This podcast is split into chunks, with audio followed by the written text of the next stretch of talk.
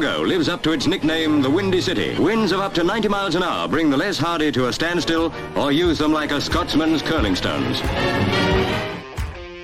Alley fight between Fitz and Combs. You both get to pick three all-time Sox and Cubs as part of your alley fight. My my number one draft pick is Michael Barrett. Michael Barrett, you're out of your mind. Michael, Barrett, do you see that right hook? Ask AJ Pierzynski if he wants to get hit with that right hook again. You can ask AJ Pierzynski that. I will. That's gonna be that's such a podcast question. Ah, shut up. Go to Rizzo.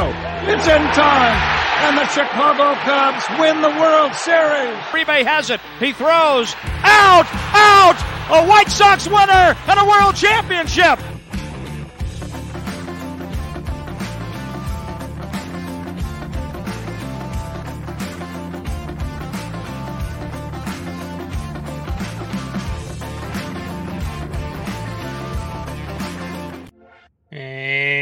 Welcome to another episode of Windy City Sports Talk. I am your host, Brandon Combs, alongside my co-host Ryan Fitzgibbons. Gibbons.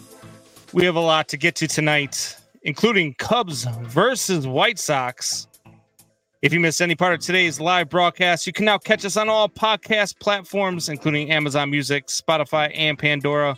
We're also available on iHeartRadio. As always, make sure to click that like button, share, and subscribe to the podcast on your favorite platform.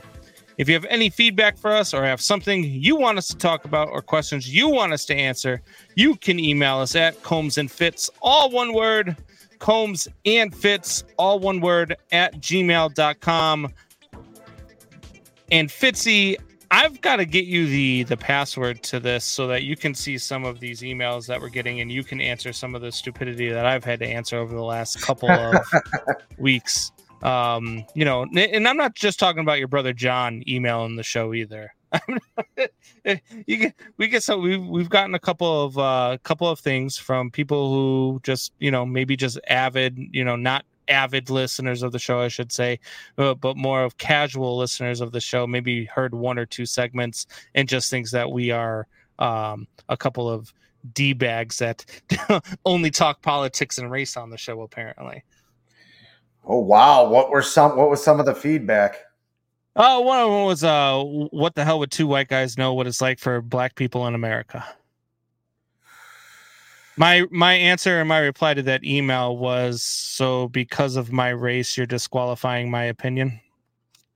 That's just did some of our know, clips get out there or something? I, I, yeah i well we've i mean the the numbers are are going up every week for downloads and and listens ever since we got on iheart and spotify and all that stuff. So i just think we're getting to be more diverse but i can assure you that anything that we say or do is certainly how we feel, how we act. And I, I, I realize some people now, you know, are just not fans of of common sense. You know, I, this this whole Jason Aldean thing is uh is kind of you know prime example of how in this world we only listen to something when it bothers us um you know so uh, for those of you that that haven't heard, Jason Aldean has a song out there talking about uh, you know try this in a small town, where basically he's just telling you, hey, look, all this stuff that you think is cool, if you come try that in my hood. you're not going to make it very far, which is basically the same thing that Machine Gun Kelly says when he says, then I'll F and stomp him in the face. You know, he says, don't carjack an old lady at a red light. But you know, people have a problem with that. And Snoop Dogg says, because I'm pistol strapping carjacking hustler. That's okay. Jason Aldean says, go ahead, pull a gun owner on the shop on the owner of a liquor store. Didn't Sublime once say the first spot we hit was the liquor store? I finally got all the alcohol that I can't afford. yeah. Jason Aldean also said, "You think it's cool? Well, act a fool. If you if you like, cuss out a cop, spit in his face. That's not cool. Body count one saying, I'm about to bust some shots off. I'm about to dust some cops off. That was okay. Nobody's ever ever said anything about any of those songs, but Jason Aldean, a white guy, said it in front of a place in like North Carolina or West Virginia or something that has people all up in an uproar. And now all of a sudden we've got to cancel country music. it's yeah, I mean that's wh- where we live now. Unfortunately. And what we we talked about it just last week uh, on Fitz gibberish, but we've been talking about it for the last couple weeks about censorship, and this would be the weirdest way to get censored for me. I would think. uh, I had several people listen to the podcast at work. You know, that were several different races that had no problem with it, that love the show, uh, that think we're funny, that think we get better every week. But you know, there's there's people that are going to have trouble. I, I I think it's also a power thing. Yeah. Uh, they have they have the power to cancel you. Why not do it? Well, right, and it kind of goes back to what we talked about a couple weeks ago when you know you can you can ruin somebody's life just by by accusations, right? Mm-hmm. Um, you know, but there there's certain things out there that's called freedom of speech. Um, there's a there's people out there who fight for it. I don't know if you've ever heard of uh, like the fire.org. Um, they're out there fighting for freedom of speech and and not everybody believes in that and most people do believe in freedom of speech but most people believe in freedom of speech as long as it sends the message that they want to convey and not the other way around so you know it's There's just another place, and I mentioned it last week that used to be for freedom of speech. It's the ACLU.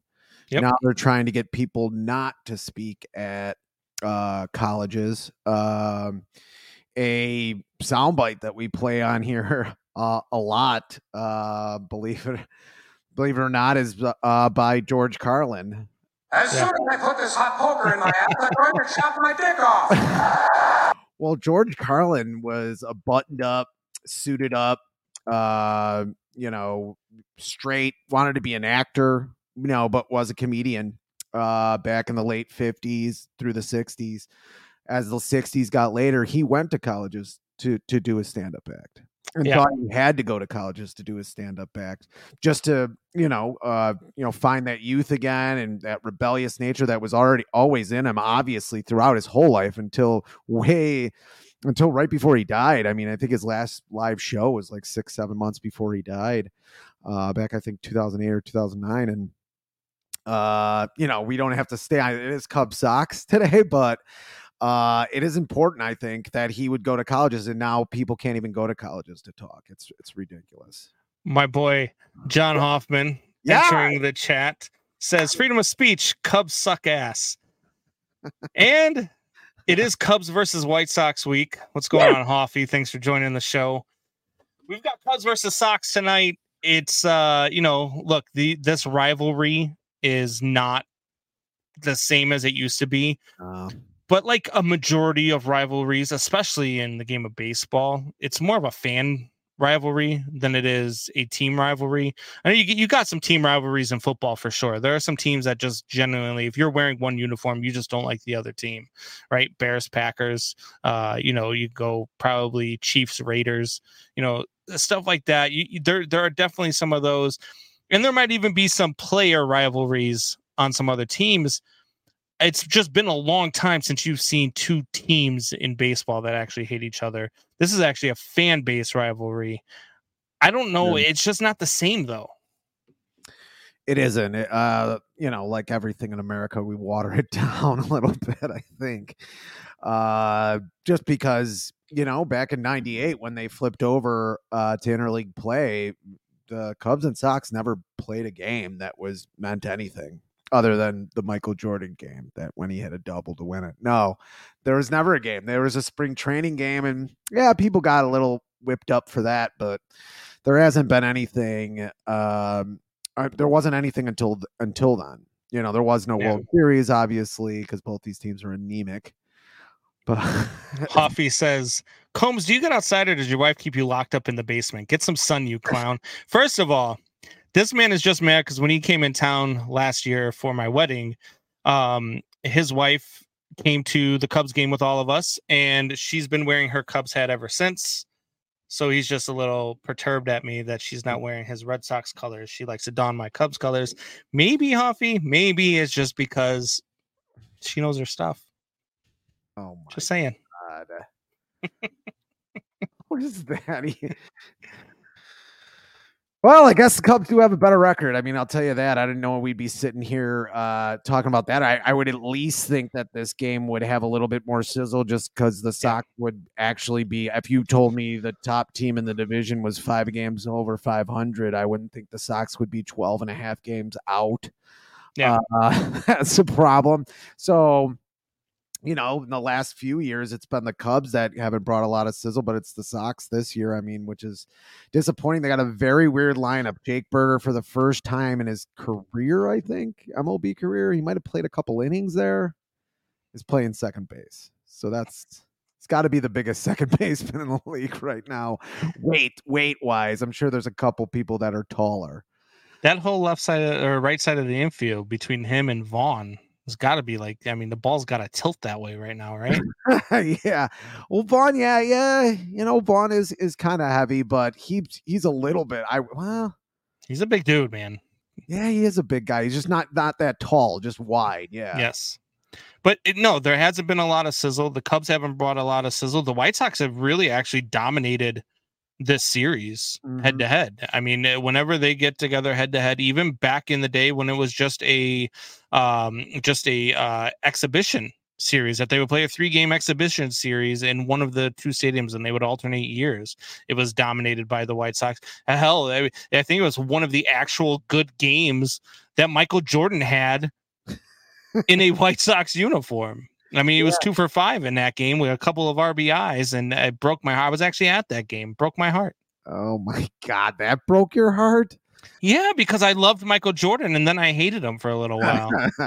I was like ten, so I was crying. I was mad. He's going to be on the Sox, but yeah, I mean, Double A, and he actually started playing okay before he went back to basketball. Believe it or not, I mean, he went Yeah. right to Double A. Who goes right to Double A?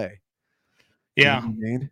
Well, Uh, when your name is Michael Jordan, Well, yeah, exactly. Uh could run, you know, could play the outfield decently enough. Um going back, uh, you know, Hoffman over here says low blow, but well, hey, man, well, he did give a low blow. You do kind of look like the people under the stairs. that's true. That's an older movie. A lot of people. That's true. It's the lighting, man. It's the lighting. Yeah, it could be the lighting. I'd be a little paler if I wasn't off my laptop screen, but I had a little technical difficulties again today before the show. Should've Speaking popped- of technical difficulties, the White Sox have two pitchers going in this series that have been having technical difficulties all season long. You got Michael Kopech going tonight, who uh, you know his dad after one really good outing versus the Oakland A's, you know, started spouting off on Twitter about hey, anybody who said Michael Kopech couldn't hack it, uh, can can suck it. Basically, is what he was saying, and I I kind of responded to his dad and said, well, let's try putting two starts together in a row and haven't seen much out of Michael Kopech since. Um, and then you got Lance Lynn going tomorrow. And these are two guys who may actually not be White Sox next Tuesday. Yeah, I just think he'll get more for Lance Lynn. He's got an option next year if someone would want to pick it up. I, I don't know if one would, and he's pitched a little bit better. Definitely has the strikeout ratio better than Kopech this year. I just don't think they're going to get what they want for Kopech. Let's say they're bad again next year, and Kopech has a two ERA Yeah. through half the season. You're going to get more for him. I just, I just don't see them getting. And and his stuff is still there. I'll keep It is. saying that his stuff's still there. He's just got to put it together through the in, in between the years, and I, think that's coming. I really do. Could be wrong. Yeah, well, I'm- a lot this season. I'm on a text with my uh, cousins, and uh, my uncle's on the text too, and he's like, "This just on Sunday they had a Sox had enough t- another tough loss." He's like, "I I thought they'd be good this season." I'm like, "I'm on the record saying they'd win over 90 games." Well, on the record. I, I'm with you. I mean, I wa- I was right there with you. Like, I really thought that this team was going to do something. I thought the Tony La Russa effect would have been gone with Tony La Russa being gone. But I think the problem is neither one of us expected it to linger as bad as it's been. Yeah. And I don't think either one of us counted on the fact that the White Sox just keep hiring yes men. And that's not a good thing because Kopech just threw a pitch and then afterwards was kind of flexing out his shoulder. I I mean, that, like, I can, you hmm. can't make this stuff anymore up with the White Sox. They get Yoán Moncada back today, though. So that was good. Yeah, it was seems like he's played more games in the minors doing a rehab stint than he has Right. in the majors this year. Came out came out of the WBC. We were here together watching it when he collided Yeah. uh Yeah. with him. I was half drunk by then, but uh I was like, that's not Mancada. You're like, that's Mancada. It was Mancada. Yeah. um yeah, and I Uh, just I, I think with these two pitchers, with Kopech and with with Lance Lynn, I, I agree with you. I think you're going to get more for Lance Lynn. Somebody's going to take a flyer on Lance Lynn. There's going to be a contending team that takes a flyer on Lance Lynn. Probably the Yankees, to be honest with you. Take a flyer on Lance Lynn to try to do something to get them through the stretch. And uh, look, the Yankees are down. The Yankees might be sellers more than they are buyers but those are so one of the teams that I could see a Lance Lynn going to. Maybe even a team like the Red Sox, a team over there in American League East that could really use a fourth or fifth spot start type guy.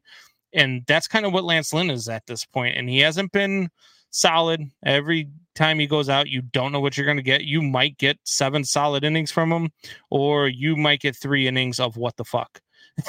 those are your options with Lance Lynn lately. I like Michael Kopech. I think Michael Kopech stuff is still there. Um, I I would give you a prospect or or two for a Michael Kopech, uh, knowing that I can bring him back. Uh, I believe was he Kopech's got two years of control left. I want to uh, say two years, yeah, through Yeah. 2025. Yep. Yep. Yeah, so you get you get him for another two years. You got a guy who who can possibly be a stud and help you out. I mean, and there's there's a team over on the north side of town that they are playing tonight. All he has to do is walk over to the other dugout via a trade.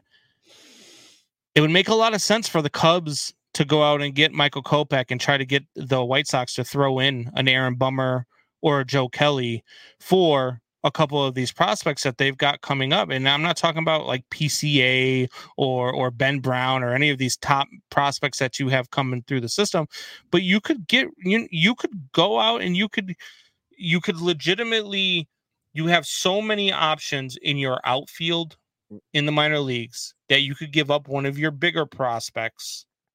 What about a Kendall Graveman or someone you probably don't know who's probably been the best Sox reliever, a Keynan Middleton, who's been really good, has a really good sinker. Even when he does get hit and doesn't strike guys out, they don't really hit it much. Uh, throws a lot of strikes too. Um, A- At this point, as long as you're taking Michael Fulmer back in the trade with you, I don't care who you give Oh, us. thank you. No, thank you. Yeah, I think they're going to have to package people here. I think the Dodgers want uh, either Lynn or Giolito and either something like Kendall Graveman or Kenya. I think what Keynan Middleton is so good. He's, his contract is so small. Yeah. Um, with Joe Kelly, you do have a contract there. It's not much though. I don't think the Dodgers give a a hoot. Doubting Thomas says, I know someone who took the under on the White Sox. yes, Doubting Thomas did. The sel- uh, always a self promoter. One of the best. he was a Sox fan. He is the Don King. If what doesn't matter, I'm a Sox fan and I want him to sell the Well, team. well, right, but you also picked them to win 93 wins. You were at least hoping your team wins. He put money on them to lose. What is you, P. Rose? he probably is something like that. I think he's a realist. He's pragmatic. He's a Doubting Thomas. That's why he's Doubting Thomas. Nah, that's true. So It's true. But I did have another trade that you vehemently disagree about, but we're gonna see if you get angry about it again. The Grandal trade, I think, works okay with me because he does play a decent first base as well. I look. I don't hate the Grandal trade. The reason why I don't think it makes sense for the Cubs from a Cubs perspective is you've already got three catchers on your roster, and yes, you're probably probably going to send a um, you know, uh, I can't think of his name now. Uh, Tucker Barnhart, Tucker Barnhart. You're probably going to send Tucker Barnhart to a team that is going to give you a relief pitcher. Um, you're probably going to to part with Tucker Barnhart. However, you've got Cody Bellinger. I dude, I've changed my tune on Cody Bellinger a hundredfold. Yeah, I would I would lock Cody Bellinger up for at least two to three years right now. basement. No, I would I would sign him for a two to three year extension right now because look, Dude, Cody- you do not do that to a guy like this. He's had three bad years, and it wasn't because he was hurt. He was just bad at baseball. Because maybe baseball, maybe he just doesn't like baseball. Believe me, I have a guy on this. I had a guy on the White Sox who played like this. His name was Yoán Moncada. Hit 315, had 25 home mm-hmm. runs. It was great. Great, played a great third baseman in 2019, and then shit the bed for three years. I mean, he was hurt in between a couple times. There was a COVID thing. He had an okay year in 21, but uh, uh, there's too many red flags for me and Cody Bellinger. But if you want to give the guy a big contract, go ahead. He's getting older too now. Can I can I give you why I'd lock up Cody Bellinger now? I don't want. Do not read his stat line. He's played. I'm not. No, I'm not talking about his stat lines. Look, look. In July, yes, he's doubled his home run total. He's he's been an absolute stud. He's come through in the clutch uh, in the last two weeks more than any Cub has probably in the last five years. I think he's comfortable in Chicago. I think he found a place that maybe just opened up side, out, up outside of Wrigley Field where you can get some of that wacky tobacco if you catch my drift. And Cody Bellinger, as you can tell just by looking at him, he is a guy who enjoys his wacky tobacco. yes. And I think he's just found a a spot. I think that he is comfortable. I think that he enjoys hitting at Wrigley Field. He's always hit well at Wrigley Field, even as a Dodger. I think he's comfortable with where he's at. And I eh, look where else where else are the Cubs getting left-handed power from? Even if, look, even if Cody Bellinger isn't what he is, I'm not saying you lock Cody Bellinger up on a max deal over three years. Although he he is a Scott Boras guy, so you're you're not going to be able to extend him. You're going to have to do this in the off season. But he's not a guy that you're going to have to give three years at at you know forty or fifty million. He's a guy that if you offer three years at fifteen to sixteen million per year, is a guy that can play first base for you, a guy that can bring PCA on, a guy that can bring Matt Mervis on, a guy that will allow you the flexibility who can play multiple positions, who is a left-handed power hitting guy, who is a threat. And that's just something that the Cubs don't have right now. Who else is their left-handed power, right? I mean, you're not talking about Matt Mervis, who just came up and, and you know was a dud. You know, it, it's you've got to you've got to lock that up because it means more to your team moving forward than it does right now, and you it's not going to cost you a ton of money. I just. Yeah, I just made sense, didn't I? You hate it, and I made sense. No, I think you're going to be in a bidding war. I really do. I really think you're going to be in a bidding war with this guy. And why? Why even do that to yourself? Well, if it gets, it's one of those things where you go in. If you're getting into a bidding war, you go into ahead of time. Look, here's where I'm willing to go. If it gets past this number, I'm out. And, and I'm? I'd be okay with that. I'm What okay if the Cubs what- say, "Look, we eh, we just got outbid." I'm fine with that. But you need to be a player. What is he as a player for the rest of the season? If if we're going to be making this argument, if if I'm going to be giving some of my money away when I had biblical losses during COVID, Right now, right now, he's the Cubs MVP. sell it to me, Ricketts. Right now, he is the Cubs MVP. He's the best player on the Cubs. He has been since he came back off the injured list. He was pretty damn good before he went on the injured list. He's the only middle line, uh, the lineup player you have. Yeah, and, Yeah, and, and he went. I'm He not, I'm not going to. I'm not going to say that. But the the most important word in baseball, or one of the most important, is sample size. And his sample size is just not big enough. If by the end of the season he's good, yeah, and they and they get two seasons, and he gives them. But eh, I don't see the player doing that for for many reasons. But uh, if he gives them two se- if he give, if, if he's willing to give in for two seasons for like thirty mil, forty mil, even forty million, yeah. yeah, I, I probably take that. But if we're talking three, four years and you're locking this guy up for a hundred and something million dollars, I'm I'm I'm against that because that's a lot more more money to lock up. yeah, no, yeah, does have some contracts out there now with Ian Happ. I mean, right. And I I don't want like I, I'm not. Uh, trust me, I'm not out there saying, "Hey, we've got to go get this guy at at five years, a hundred million dollars." At all. Like I I don't think that he warrants that. But he is only 28 years old. You get him on a three year deal, three year prove it deal. I know a lot of times you get a one year prove it deal, but it's going to be a three year prove it deal. You'll be 31. at the time that the deal expires, and then you can go get your big contract like everybody else does. I'll see your three year prove it deal, and I'll raise you two years with a third year club option. Yeah, that's fine too. I'm I'm Yeah. fine with that as well. Like second year, if your team sucks and he's actually good, like you think he's going to be, right. uh, you could trade him.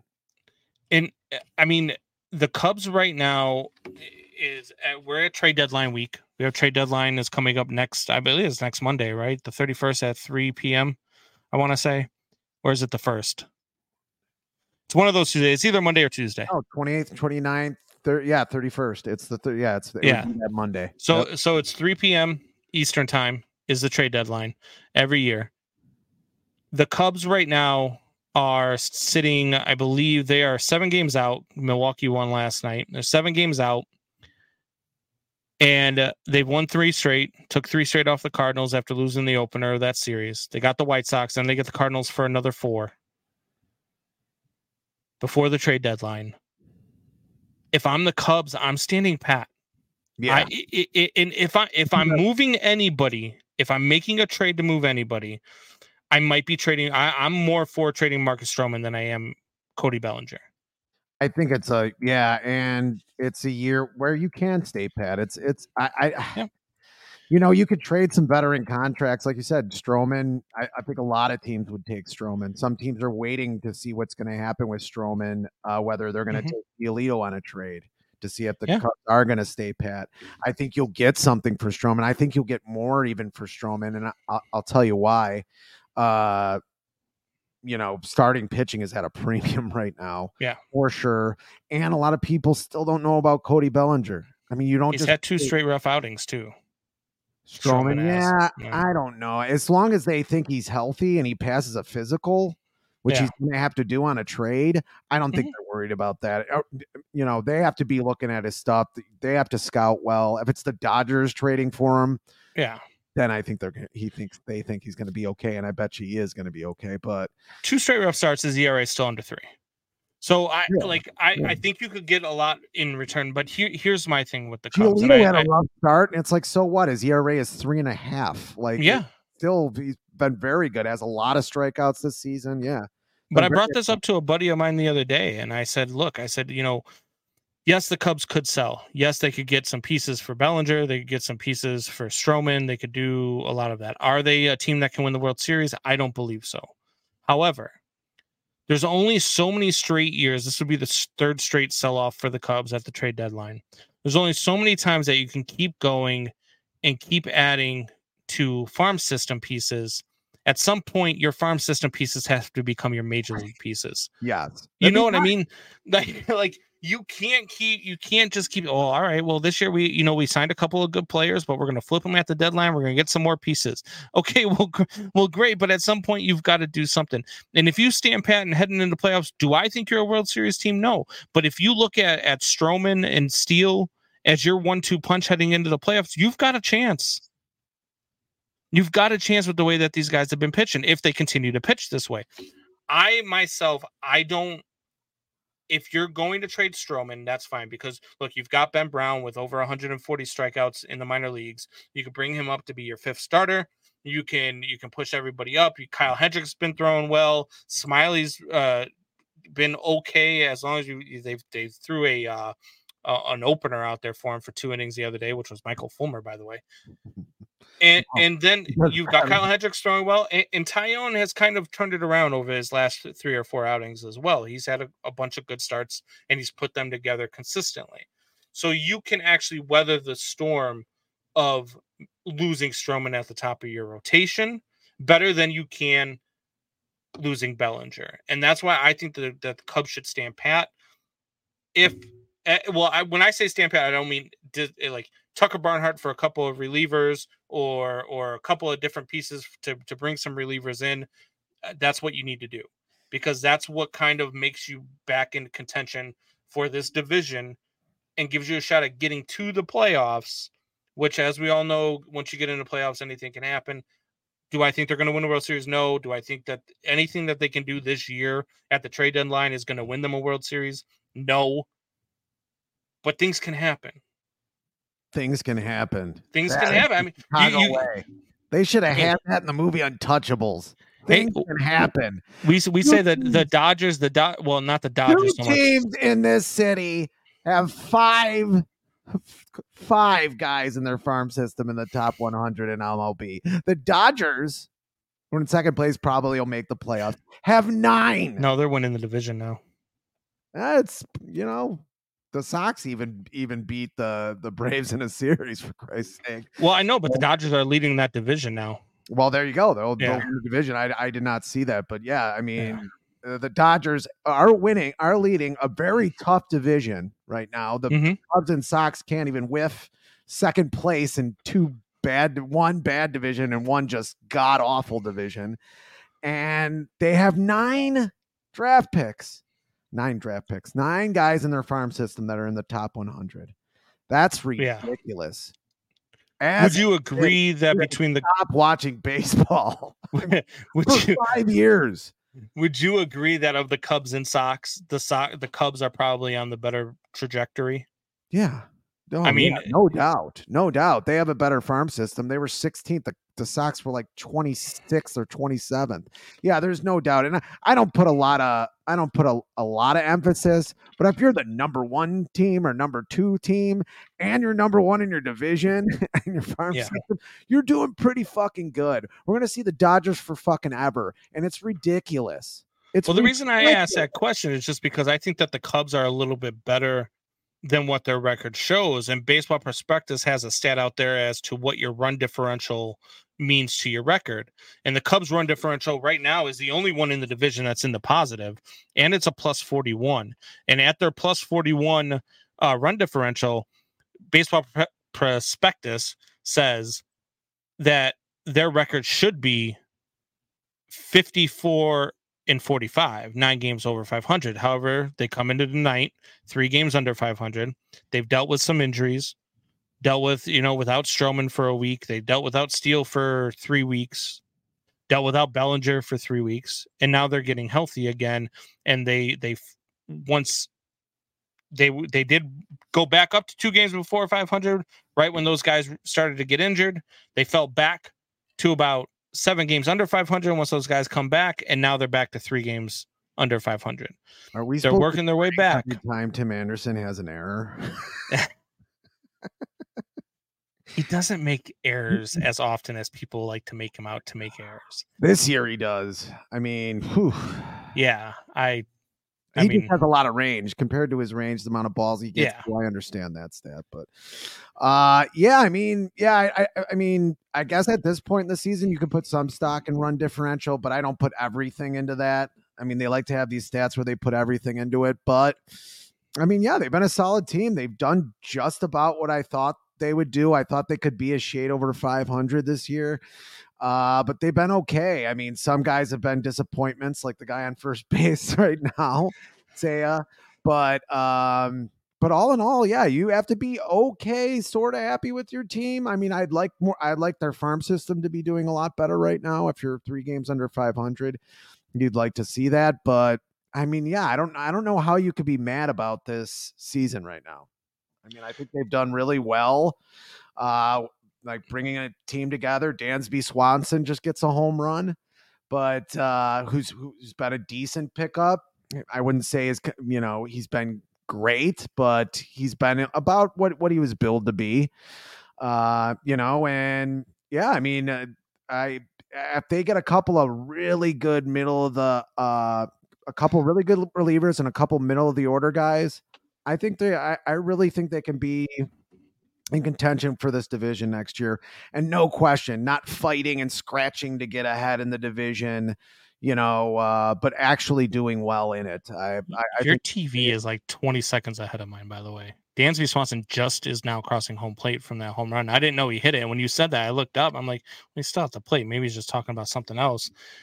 And then he hits that home uh, run, which, my by the way, just won me $450 because I put 100 bucks on Swanson to hit a home run tonight just because Kopech is a fastball pitcher. Swanson crushes fastballs.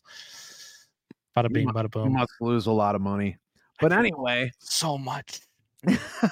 So much. hopefully Michelle's not listening to this. But anyway, She's not listening.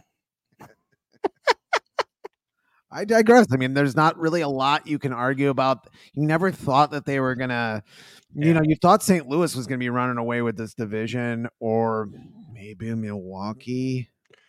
Uh, They're good. Oh, Milwaukee's But- good. Cincinnati is Cincinnati's good too. Look, I mean, they just went on another five game winning winning streak yeah, uh, that just got snapped yesterday by Milwaukee. Um, yeah. Cincinnati Cincinnati's going to be a player till the end. They're going to be good for a few years.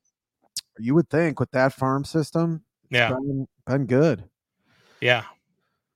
So I mean, yeah, I mean, I, I I can't disagree with you really on a lot of what you said. uh, Other than I might I might make a trade or two if it looks good for some good prospects. But I think you agree with that with Stroman. I mean, if you get a top prospect for Stroman right now, you got to really consider it heavily. So Swanson and Morel go back to back. Are we doing the broadcast or are we Let's doing a show? do What- it. Who would do a Chicago Windy City show during a Cubs White Sox? game? But I don't- we would. you know we what? would. I don't think there's a lot of people that watch these anymore. I just don't. The Like Cub Sox. in the beginning, they don't. They just don't have the sizzle they used to. Like I used to meet people at bars and go out. I am a little older now. I have a child, but I don't know anybody who's going out. I, I don't see a lot of it on my feed, any of my feed. Oh. So Look, Comiskey or or what guaranteed rate has about you know thirty thousand more fans in it tonight than it normally would if they were playing another team. So that's a plus. White Sox are all gaining some revenue. out there care. Hopefully, you can find a man that cares about you as much as Cubs fans care about the White Sox attendance or Uh, their own attendance. I had to poke the I'll bear. say that, or their own attendance. They're the only team in sports that cares about their attendance. The only team are the are, are Cubs, the Cubs brass, and Cubs fans. Only team. If that was true, they wouldn't keep the stat. no one cares about how many people are going to a game but Cubs fans. Jeremiah Murray says, I quit a job to watch a Cubs Sox game, not go to, watch a Cubs Sox game. Hmm. How important was that job, Jeremiah? And on. what year was this? Because Yeah, this was not I hope it uh 2023. You have children, for Christ's sake. yeah. It, it look, the, they had Michael Barrett on before the show, and you were dealing with your computer issues, but they had Michael Barrett on before the show talking about the uh the the punch. And uh yeah, he's still a bitch for that.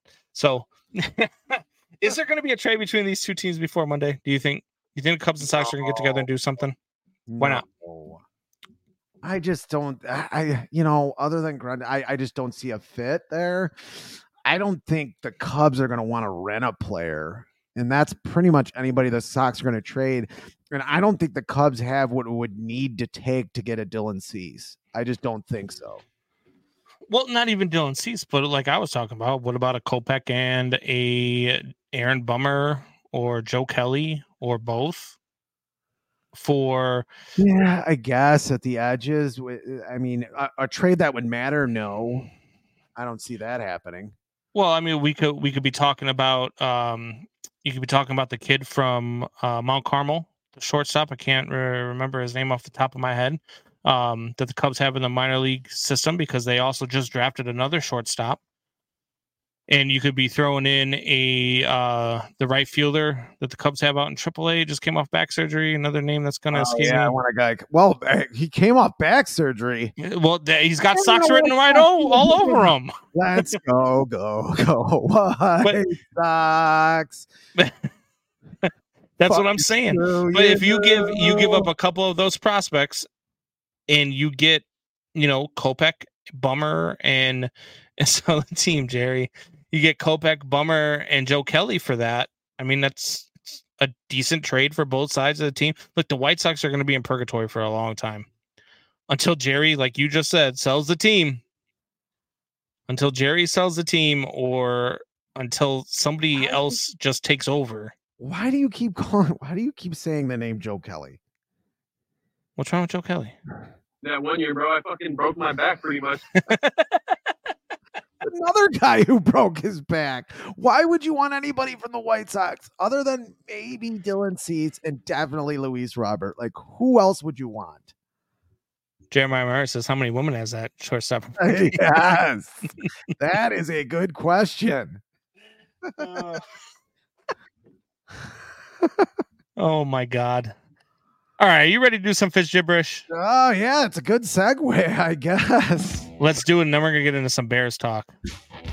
All right, it's Fitz gibberish. It's a diatribe, a conspiracy, and an island in the middle of an apologetic. And usually, well, today I think we were pretty accurate sports talk. Well, it wasn't too long ago, was it, when Tim Anderson hit a home run in the Fields of Dream games in 2021? Yes, we're going to start with Tim Anderson this week and asking what happened to him. And I do have a title for this The Curious Case of Tim Anderson. Yes, The Curious Case of Benjamin Button came out, I think, in 2005. It was a story of a man who aged backwards. Wouldn't Tim Anderson love that?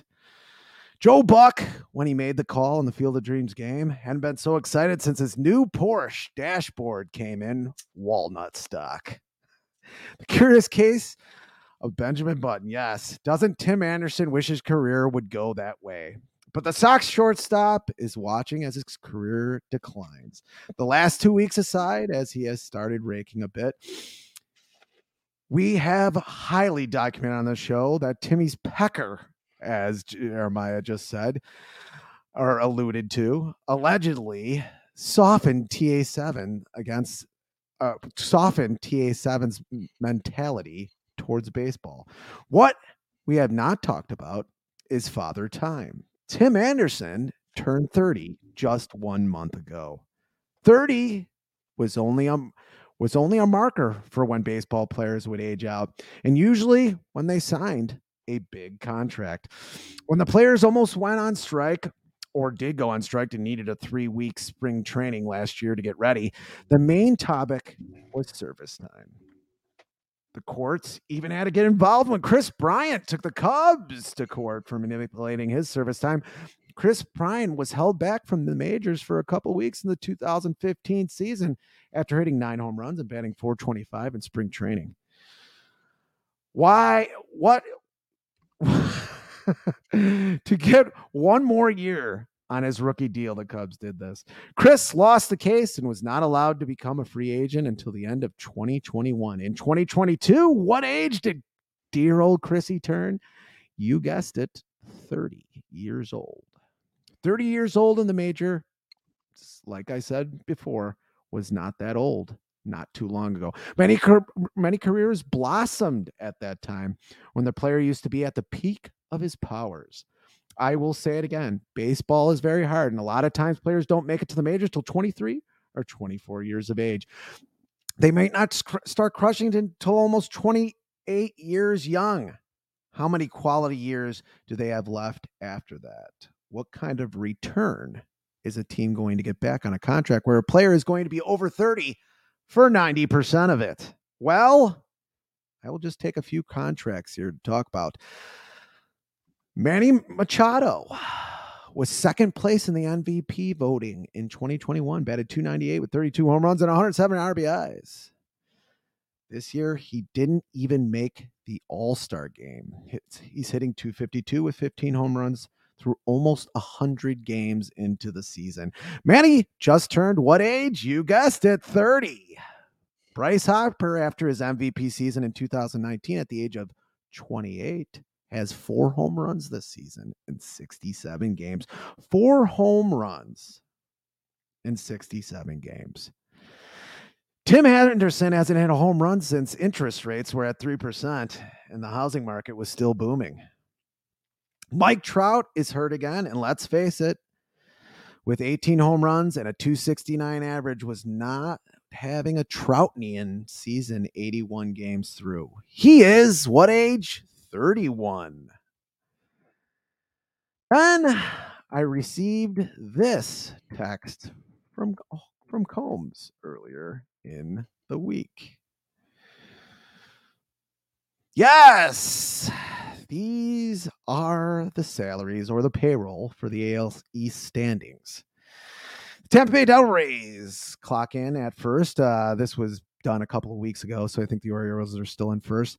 Tampa Bay Devil Rays are at $76 million in payroll. They were first, now second in the division.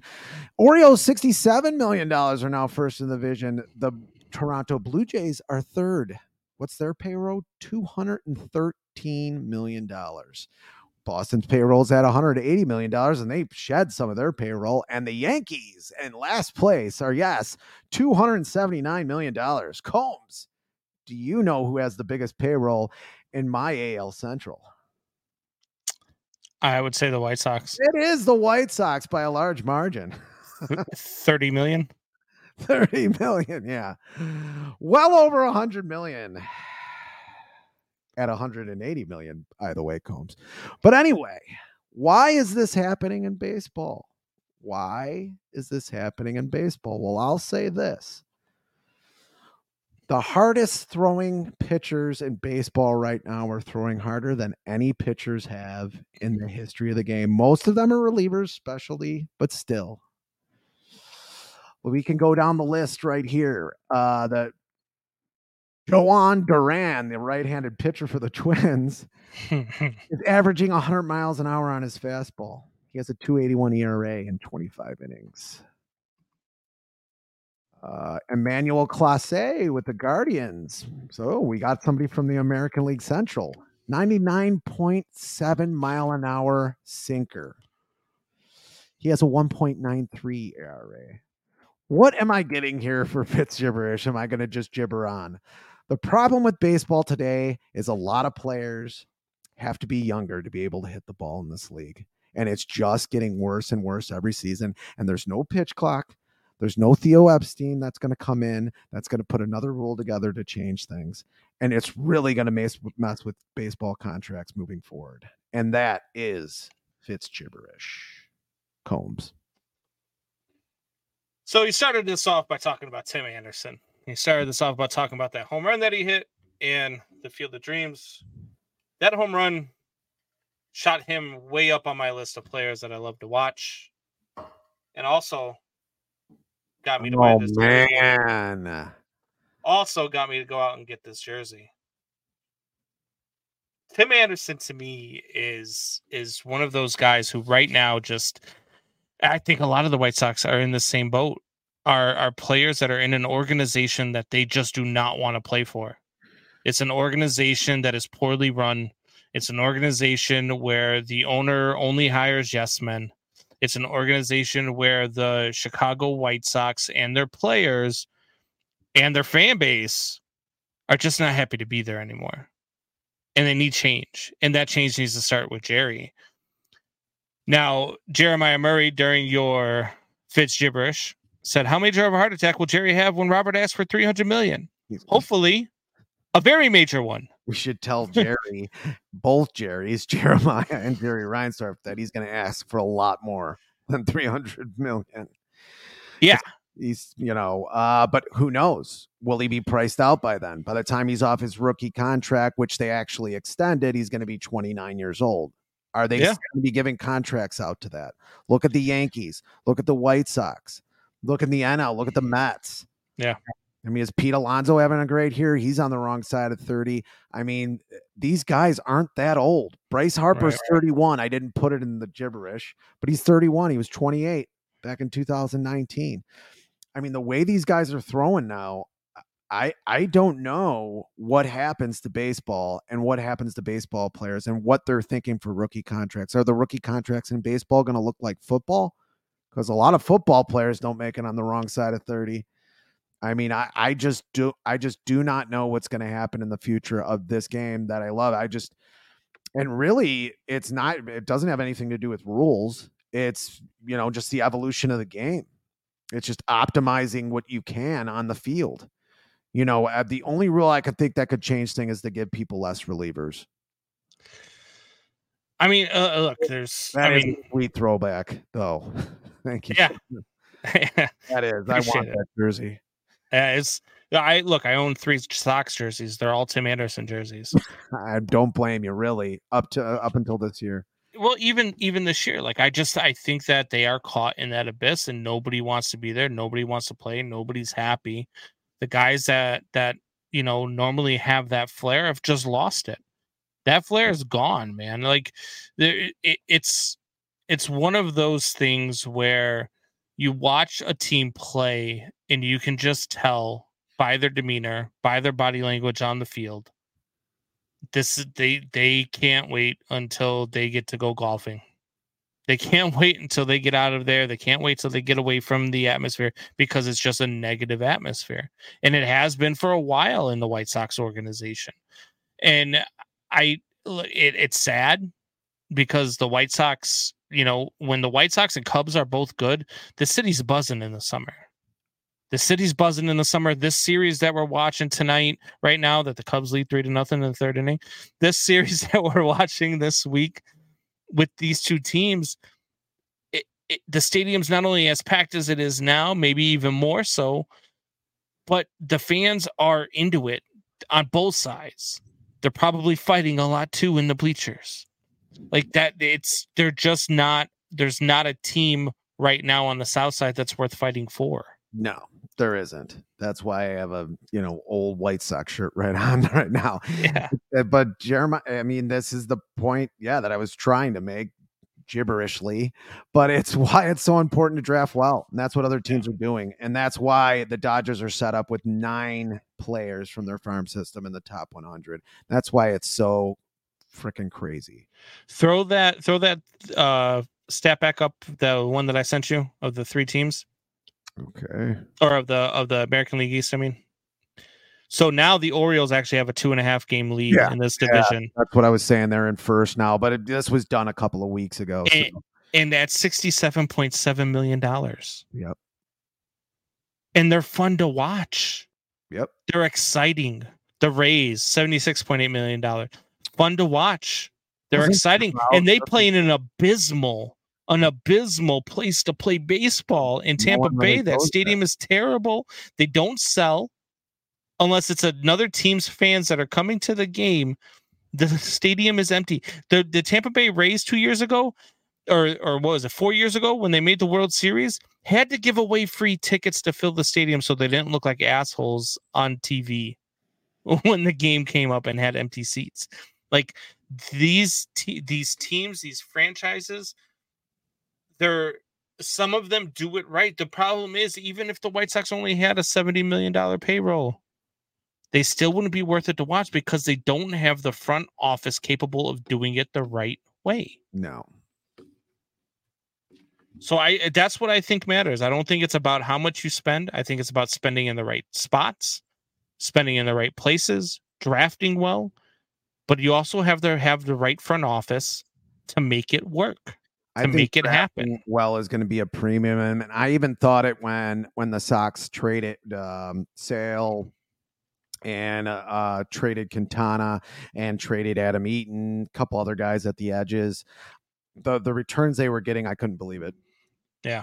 Because baseball was already changing then. The change is completely complete now. I mean, no one can really play competitively. A lot of position players cannot play competitively anymore on the wrong side of 30. They can play somewhat competitively at, you know, at their if they're Mike Trout, they're still going to have good seasons, but Yeah. they're not going to have, have MVP seasons anymore past 30. That's in, that's crazy. No, I agree. Doubting Thomas wants to know when are we getting to the Justin Field handies? Here we go. The Justin And we're off. We're off to the Justin Fields. So the Bears, man, we've got training camp starting this week. It's it's getting exciting in this town. This football team is getting exciting. And we have a lot of things going on. There's a lot of what it, it- uh, we said this. I said this about the Cubs at the beginning of the season too. Remember when we talked about the Cubs and I said the problem is, like I said, the Cubs have a team that could pro- compete for this division. The problem is they have a if Cody Bellinger can be a shell of the player he was, if Trey Mancini can stay healthy, if they can do this, and if they can do it. And there was so many what ifs that I was just afraid to pick them to win the division. And that's what the Bears are at right now. You know, the Bears, the Bears have a lot of ifs, and it's going to be fun to watch. It's going to be hairy to watch at times. It's going to be edge of your seat. and you're going to pucker your butt every time Justin Fields has to take off out of the pocket. It's going to be one of those seasons. However, if they stay healthy, this is going to be a really fun season for Chicago Bears fans. This is going to be a the beginning of what I believe can be a small dynasty in this league. And this is the start of the turning point of this franchise. And I truly 110% believe that heading into training camp. With two first round picks next year and two second round picks next year, and the team that I think they've put together here, which I think is at the bottom, at the basement, a mediocre team if they stay, you know, somewhat healthy. Yep.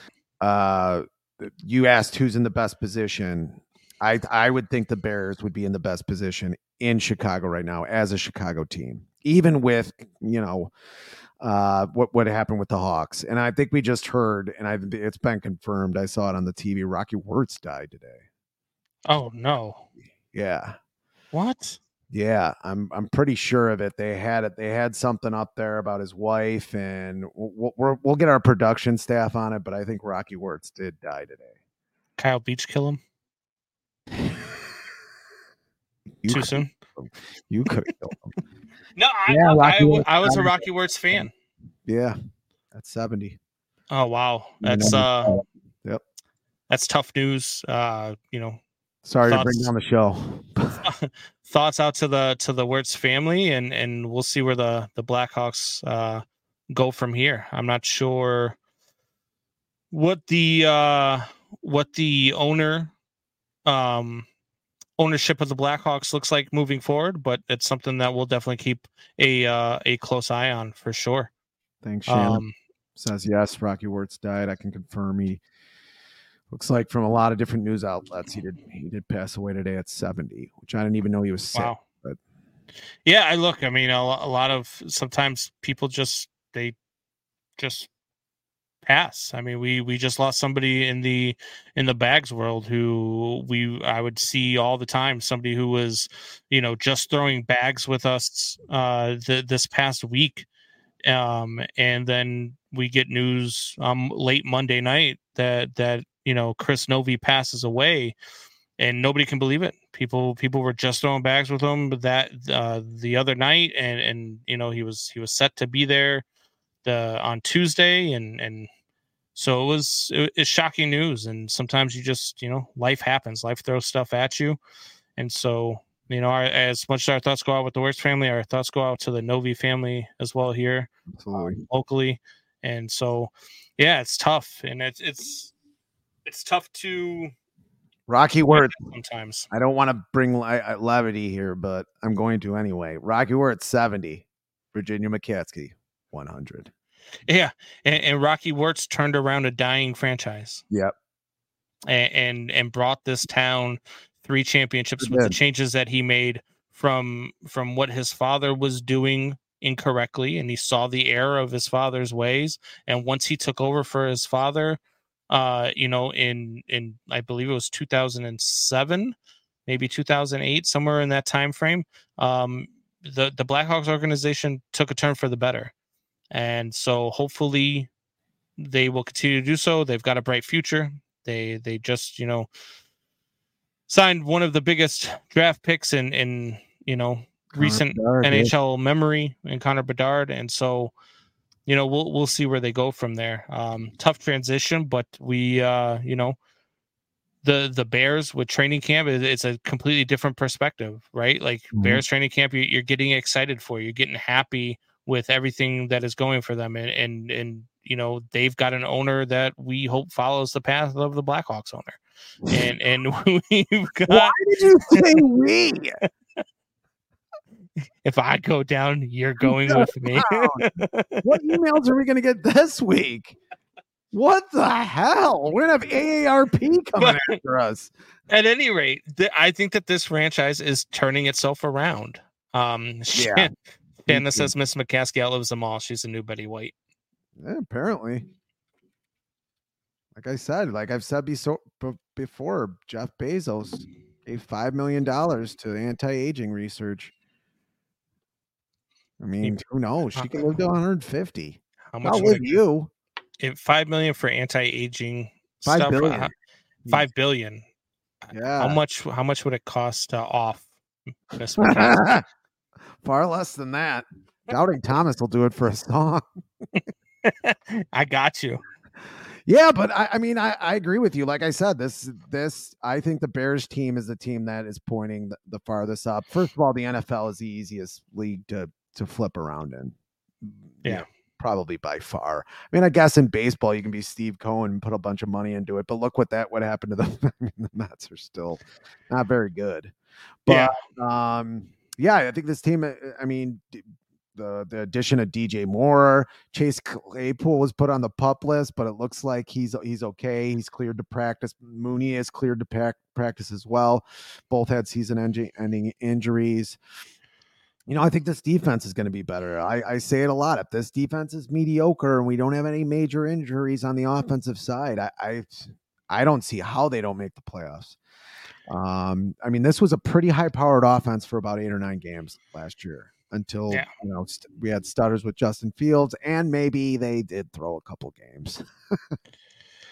The, in the Bears, as uh, Jeremiah Murray says, DJ Moore receiving yards set a little over 800 yards. It's an easy bet right there. I believe so too. I believe the Bears are going to have multiple, multiple receivers with over 800 yards receiving this year, and they're going to have to if Justin Fields' prophecy is going to become reality.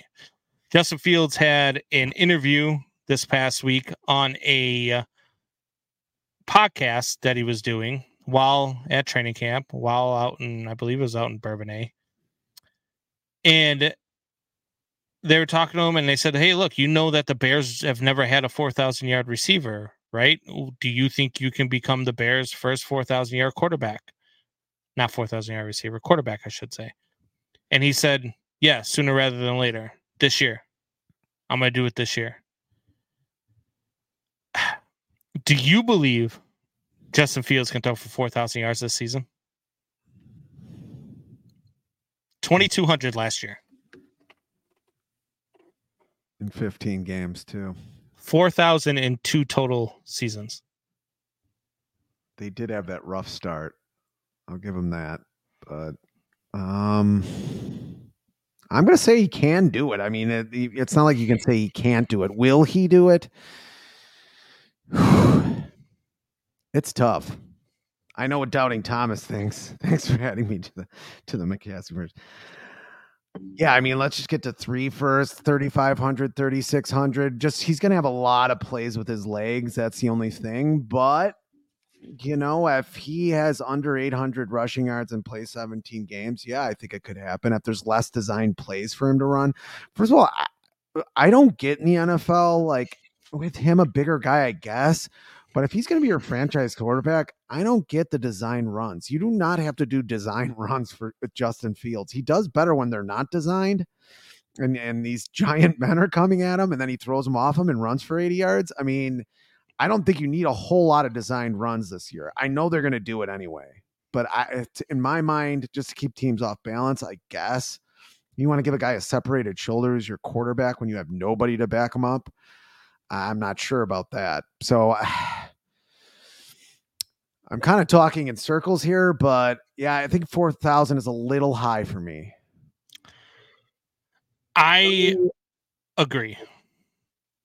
I, I don't know that he gets to 4,000.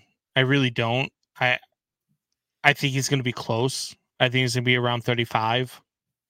Um and I think that the Bears are going to be better than a lot of people think. And I've said this before and I'll say it again. Better receiving core. I I've, I'm hearing unbelievable things about this Tyler Scott kid even. So if one of these guys go down, I hear they love this Tyler Scott kid. Um and I hear he's got a rapport already with Justin Fields. So I think they're going to do good things. I think that if they stay healthy, they are going to be a 10 to 12 win team. Said that before. I'm not backing off it now. If they stay healthy, this is a 10 to 12 win team. and I I believe they're going to stay healthy. I believe they're going to to protect Justin Fields better because he's going to be able to get the ball out quicker. He's going to have receivers that can run routes. He's going to have healthy receivers, which is going to help the run game, which was already good, which is going to allow Justin Fields to run the ball less, which is also good. And I just I don't think that 4000 this year is is realistic. I think 4000 maybe next year if maybe they add a, a wide receiver out of the draft, you know, like a Marvin Harrison Jr. something like that.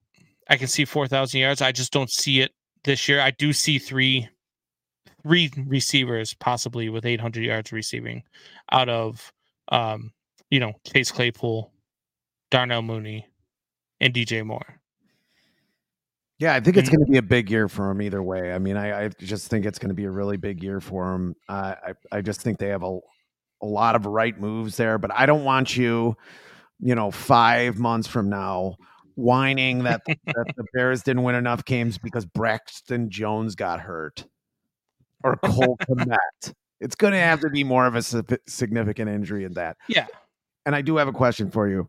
How much did you put on the over under? Seven and a half games is the over under for the Bears from Vegas. It's been set that way for a while. It hasn't changed. is. So Not only the over under of seven and a half wins, I'm going to take the over. I'm also willing to get in on the early season action because right now they are actually only favorites in five games that they play. Five out of the 17 games right now are they actually a favorite. They are underdogs in both games against Detroit. They're underdogs in one of the games against Minnesota and the one that's here in Chicago against Minnesota. It's a pick 'em. So they are only favorites in five out of the 12 games. So I might hop in on a lot of that early action as well. Um, I, dude, I'm, I'm prepared to put a lot of money on this bear season because I really, truly believe that I am correct in this.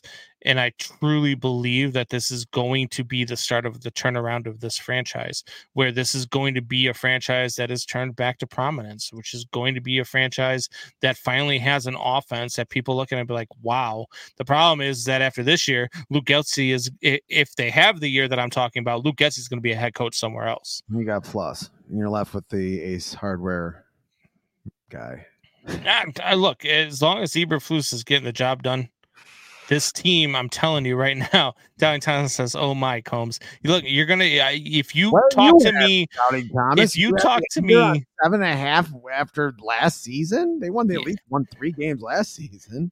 if if you talk to me about the Chicago Bears doubting Thomas, you will get a chub for football because I'm I'm I'm really excited. Really excited about this Bears team and what this Bears team can do. I'm really excited about what they can do in this division because right now I believe their only competition is the Detroit Lions. And the Detroit Lions are are half on suspension for for gambling on the NFL. Yeah. So I just I that's the only other team I see in contention with. I, Minnesota, I don't think is going to be half as good as they were last year, and I don't think Green Bay. I think Green Bay is a five to six win team.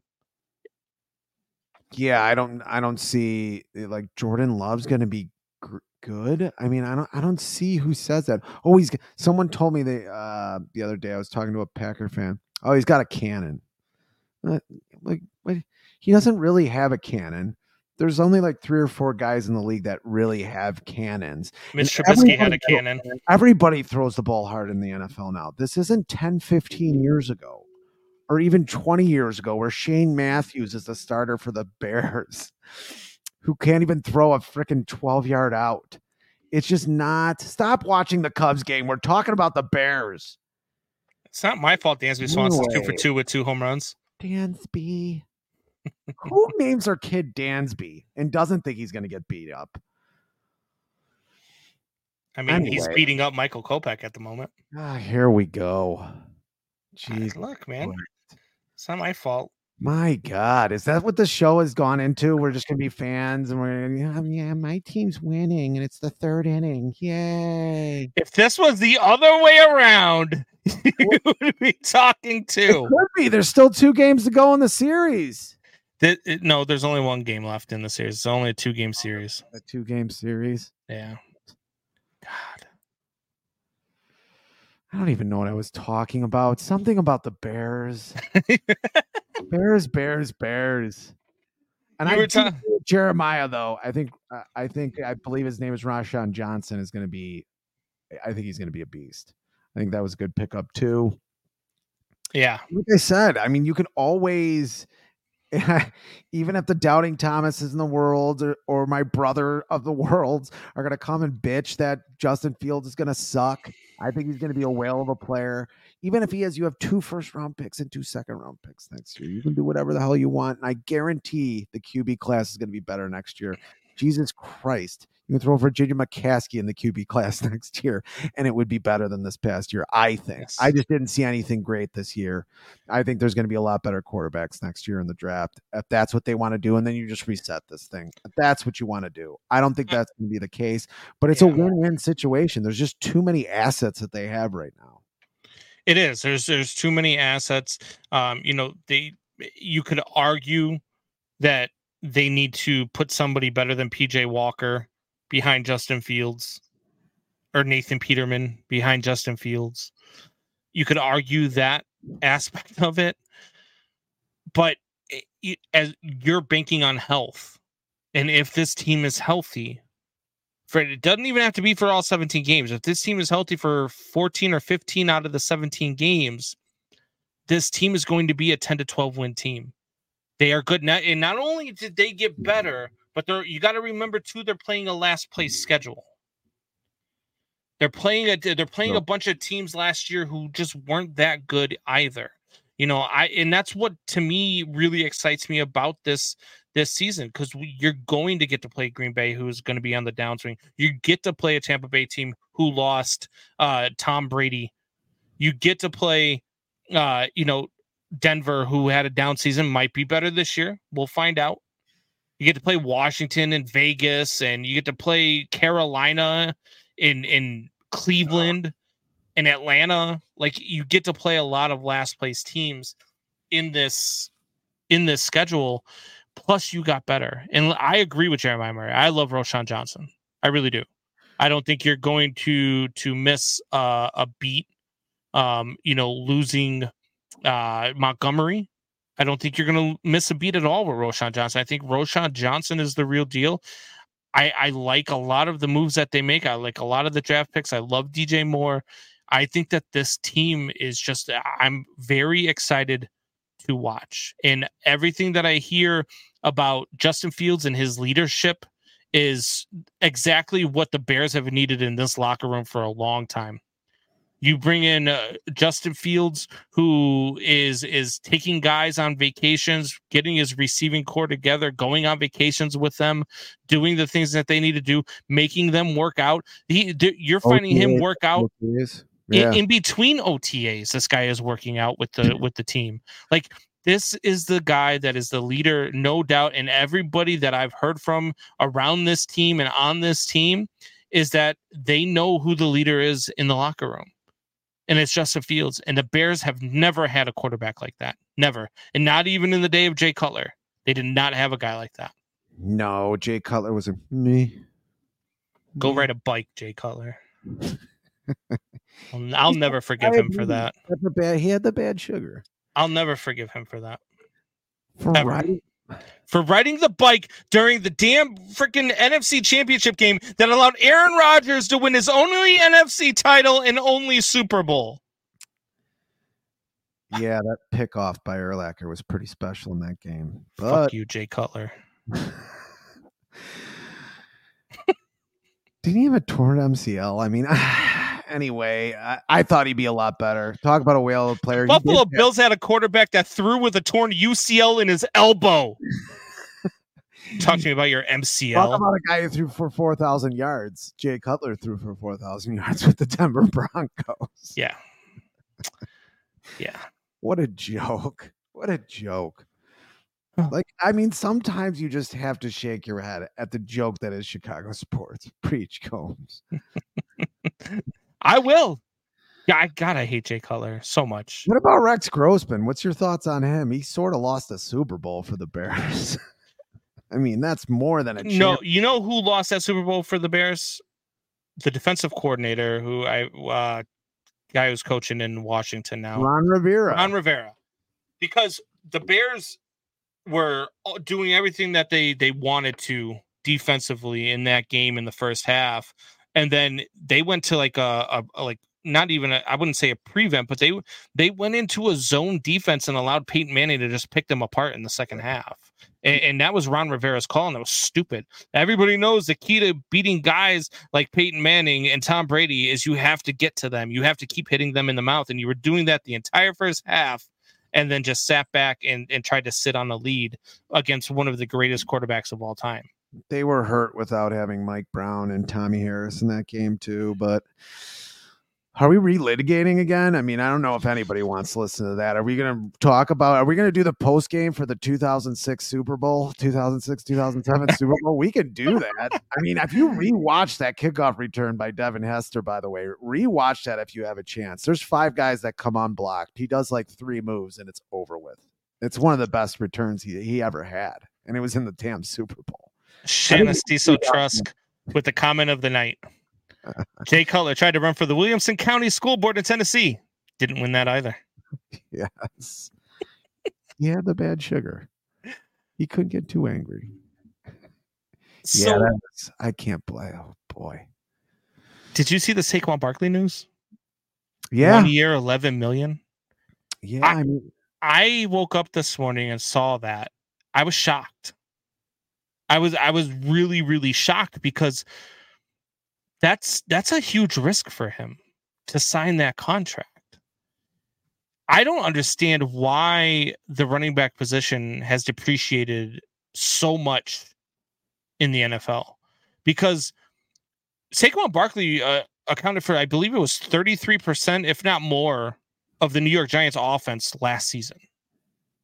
A third of your offense was Saquon Barkley. And you he only got 1 year 11 million?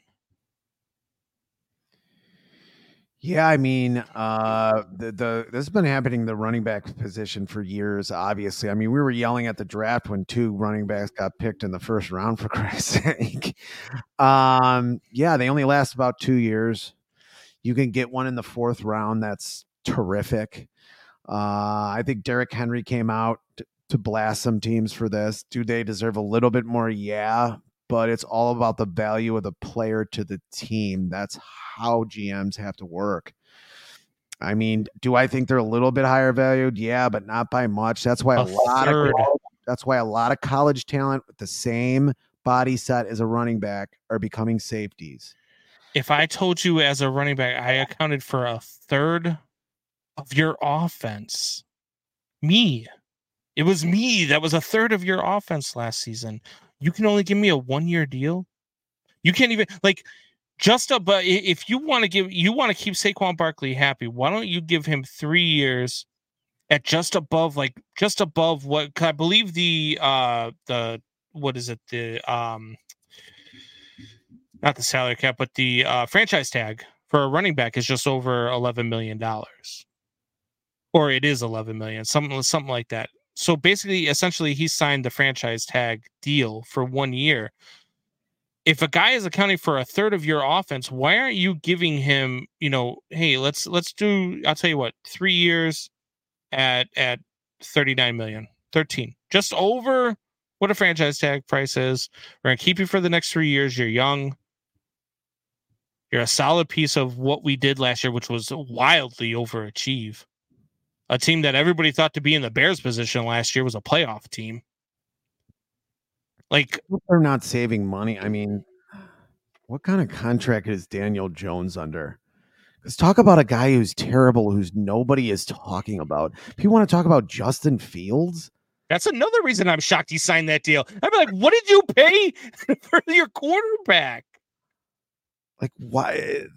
I think- Look at that guy. The, the, that guy's stats are just terrible year after year. Yeah, he ran more this season. Oh, great. Yes. He's also a mediocre running quarterback. Like I, yeah, I don't know what's happening with the Giants, but I, I mean, I do like their coach. Pretty good coach over there. Did a lot with shit. Jeremiah Murray says, "Are you really wondering that, Combs? You can draft a guy in the fifth round, and he can do close to what a guy that goes in the first can do. Edwards Helaire versus Pacheco. I look, I get it. I mean, I believe they just lost Pacheco for the for the entire season too. By the way, in in training camp. Um, but I look, you you have to. You could say, hey, you can get a guy who can do that in the fifth round, but um, um you're not you're not going to get that guy from the fifth round that's going to do that this year or even next year a third of your offense. I mean, that's hard to do.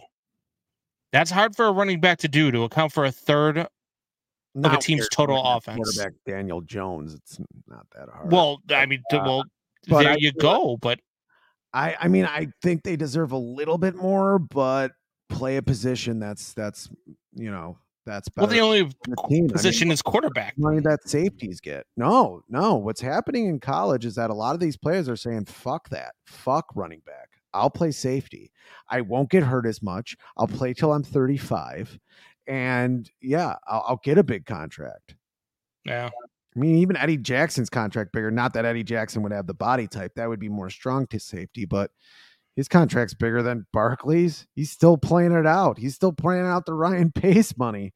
Well, exactly. But he says here Barkley, McCaffrey, and Henry are the exception to the rule. I agree, but Barkley is the exception that just yeah, signed this right. ridiculous contract. Right. I mean, you know, it, it, it's one of those where I mean, look, you you let a guy like David Montgomery walk because he wants that type of money. I get it. I, I understood why the Bears parted ways with him, and I I think that the Bears got better by subtracting with David Montgomery.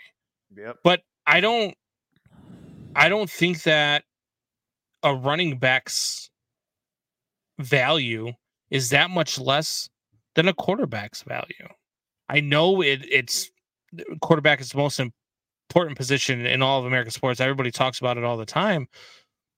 But you put a a top end running back in with a mediocre quarterback, he can make that mediocre quarterback better. I agree with that. Yeah, I mean that's probably what Saquon Barkley did last year. I mean, you'll have to you'll it's a stretch for me to call Daniel Jones mediocre, but uh yeah, I mean yeah, I, I, just think that's that's just how it is. I mean, like like a mid, middle linebacker like Roquan Smith. Why did they trade me? We needed another pick, and you're an off the ball linebacker, dude. Sorry, like that's just how it is. You know, uh, I mean, there's there's positions like this in in a lot of different. You know, second baseman in baseball. I mean, catchers in baseball now catchers don't get shit in baseball anymore. I mean, unless you're Re- Realmuto or yeah, you know, Grandal got some decent money because he's a switch hitching catcher, and I think he, I think he earned a lot of that contract with the Sox. But that's few and far between. There's a lot of positions like this, and you know, first basemen aren't going to be getting paid that much anymore, and it's already starting with that.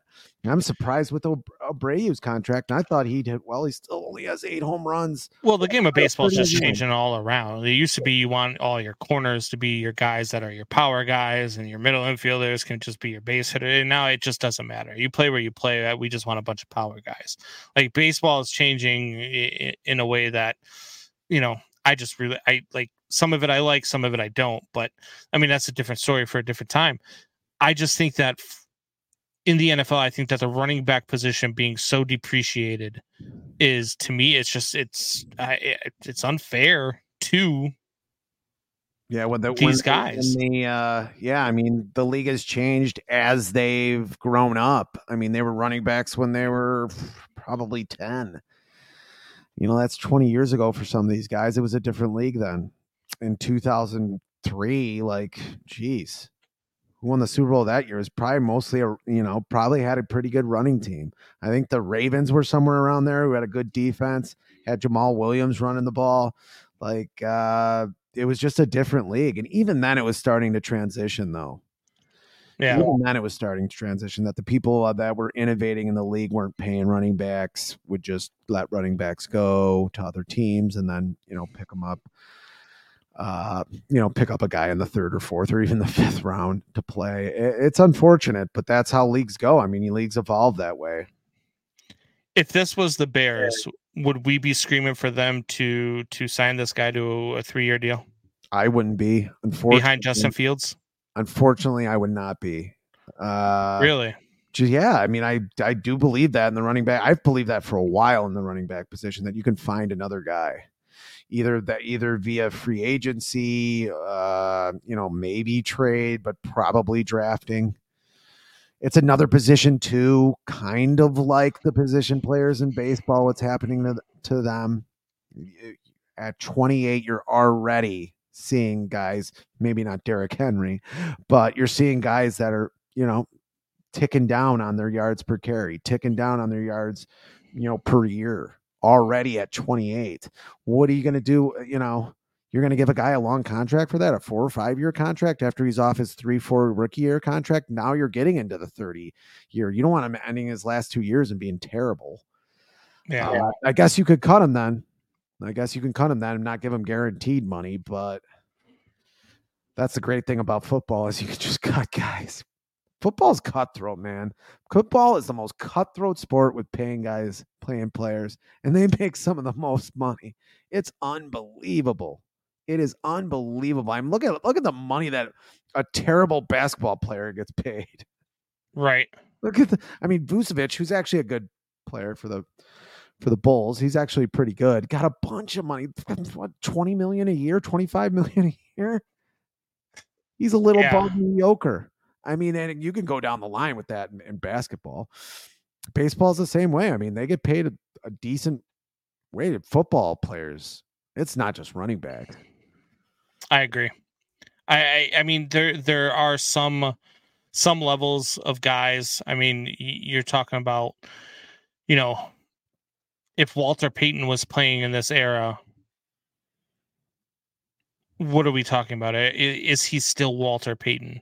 If Barry Sanders is playing in this era, is he still Barry Sanders? Because is he as regarded as he was back in the 80s and 90s? Because it's a different game now.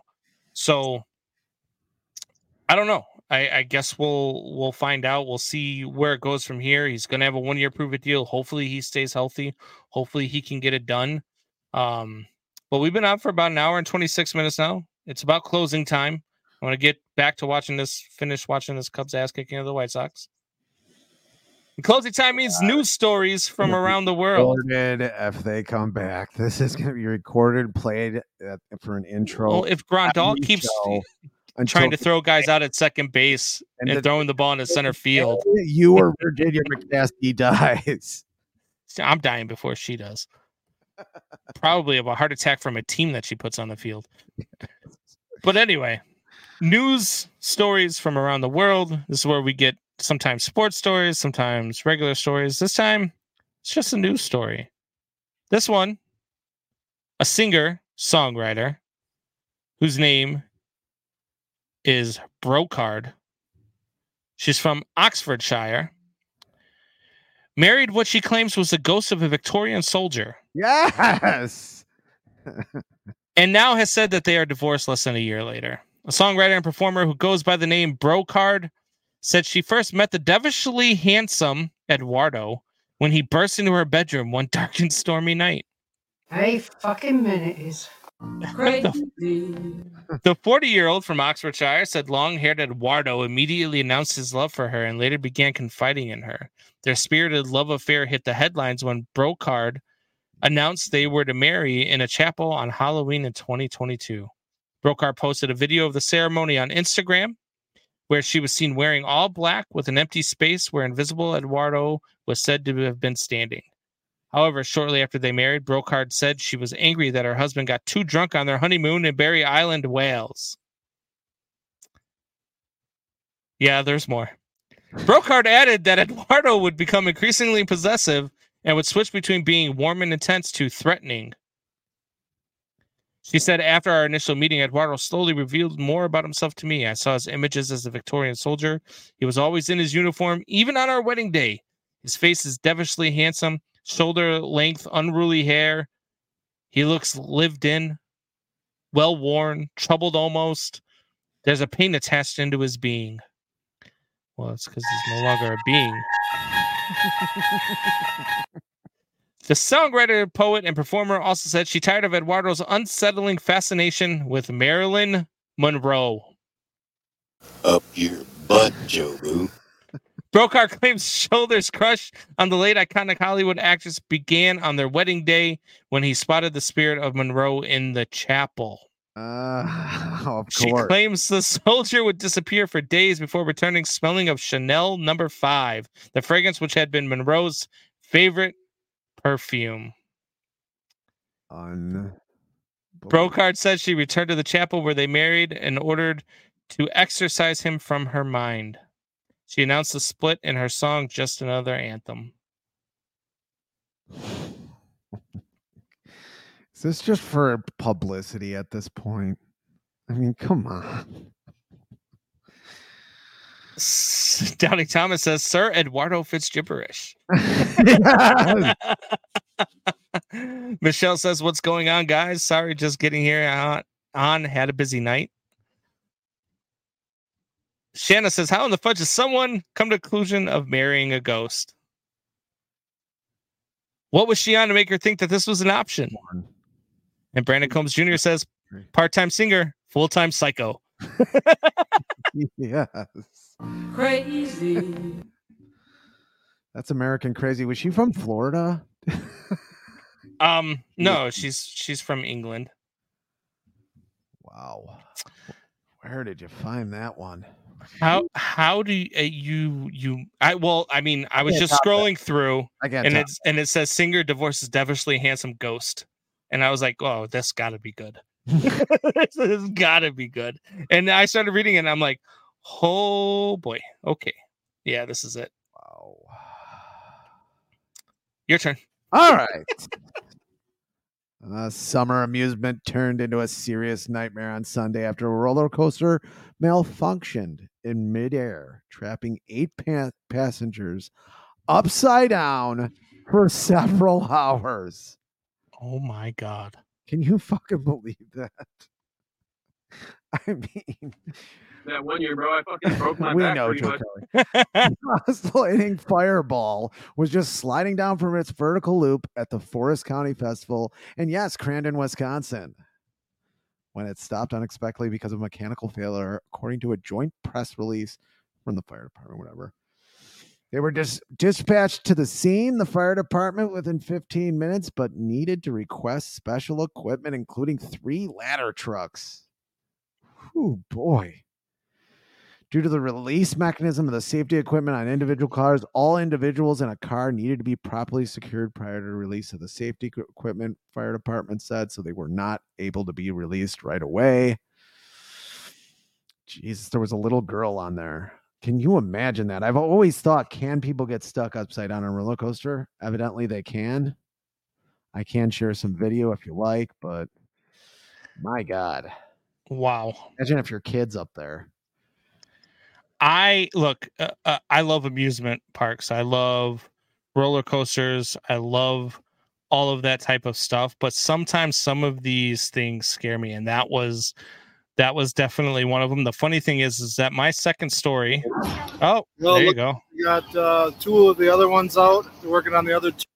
We can cancel that. a video of of them hanging upside down. That is crazy. I want. I I was actually going to share one too because my my second story actually is also of a roller coaster, and I don't know if you've seen this, but this is at the Carowinds um, amusement park, and Oh, I gotta see this. Ooh. a parent this holiday. This is not what you want to hear about. Today, inspectors are checking out this roller coaster that's been closed for safety reasons, and it's all because of a dad. Look at the crack. Did you see it move? Crack in the support pillars. Now he's speaking with Inside Edition about getting the ride shut down. It's a crack on a monster roller coaster. Watch it move. Oh my God. Dad recorded the disturbing video at the Carowinds amusement park in Carolina. Oh my God. Oh my god. That's that's like these are the things that make me not trust some roller coaster music park. Like we got carnivals all the time. They have like the zipper and that type of stuff. Some I trust. It- Tom building them. How how did how did the park not spot this? This was spotted by a parent watching their kid on the roller coaster when this thing shifted like that. Who runs this? Who runs this park? Uh, the Sox scouting department. I wish I wish I had a picture of it because like three days later, because they were do- while they were waiting for it, they they shrink wrapped it while they're waiting for somebody to come out and actually fix it. well, of course. Why didn't they duct tape it? Just just shrink wrap it and run run it. It's good. It'll hold. They should have duct taped it. Dude, I will I will be inspecting every post of every roller coaster I ever go on again. Tim Anderson wrote the zipper too much, says Jeremiah Murray. Yeah. Yeah. About that. That's tough. All right. Well, this has been another episode of Windy City Sports Talk. Thank you guys always. Shanna's been in here regularly. Thank you, Michelle, for chiming in. Brandon Combs Jr., Jeremiah Murray, of course, Doubting Thomas. Thank you guys all for chiming in. Thank you for being part of it. As always, if you missed any part of the today's live broadcast, or if you just want to listen to us again, because we are that damn good, Catch us on all podcast platforms, including Amazon Music, Spotify, and Pandora. We're also now available on iHeartRadio. As always, make sure to click that like button, share, and subscribe to the podcast on your favorite platform. Till this time next week, when we will be back, tell your friends, tell your neighbors, tell your enemies. We're out of here. Hey, fucking minute is.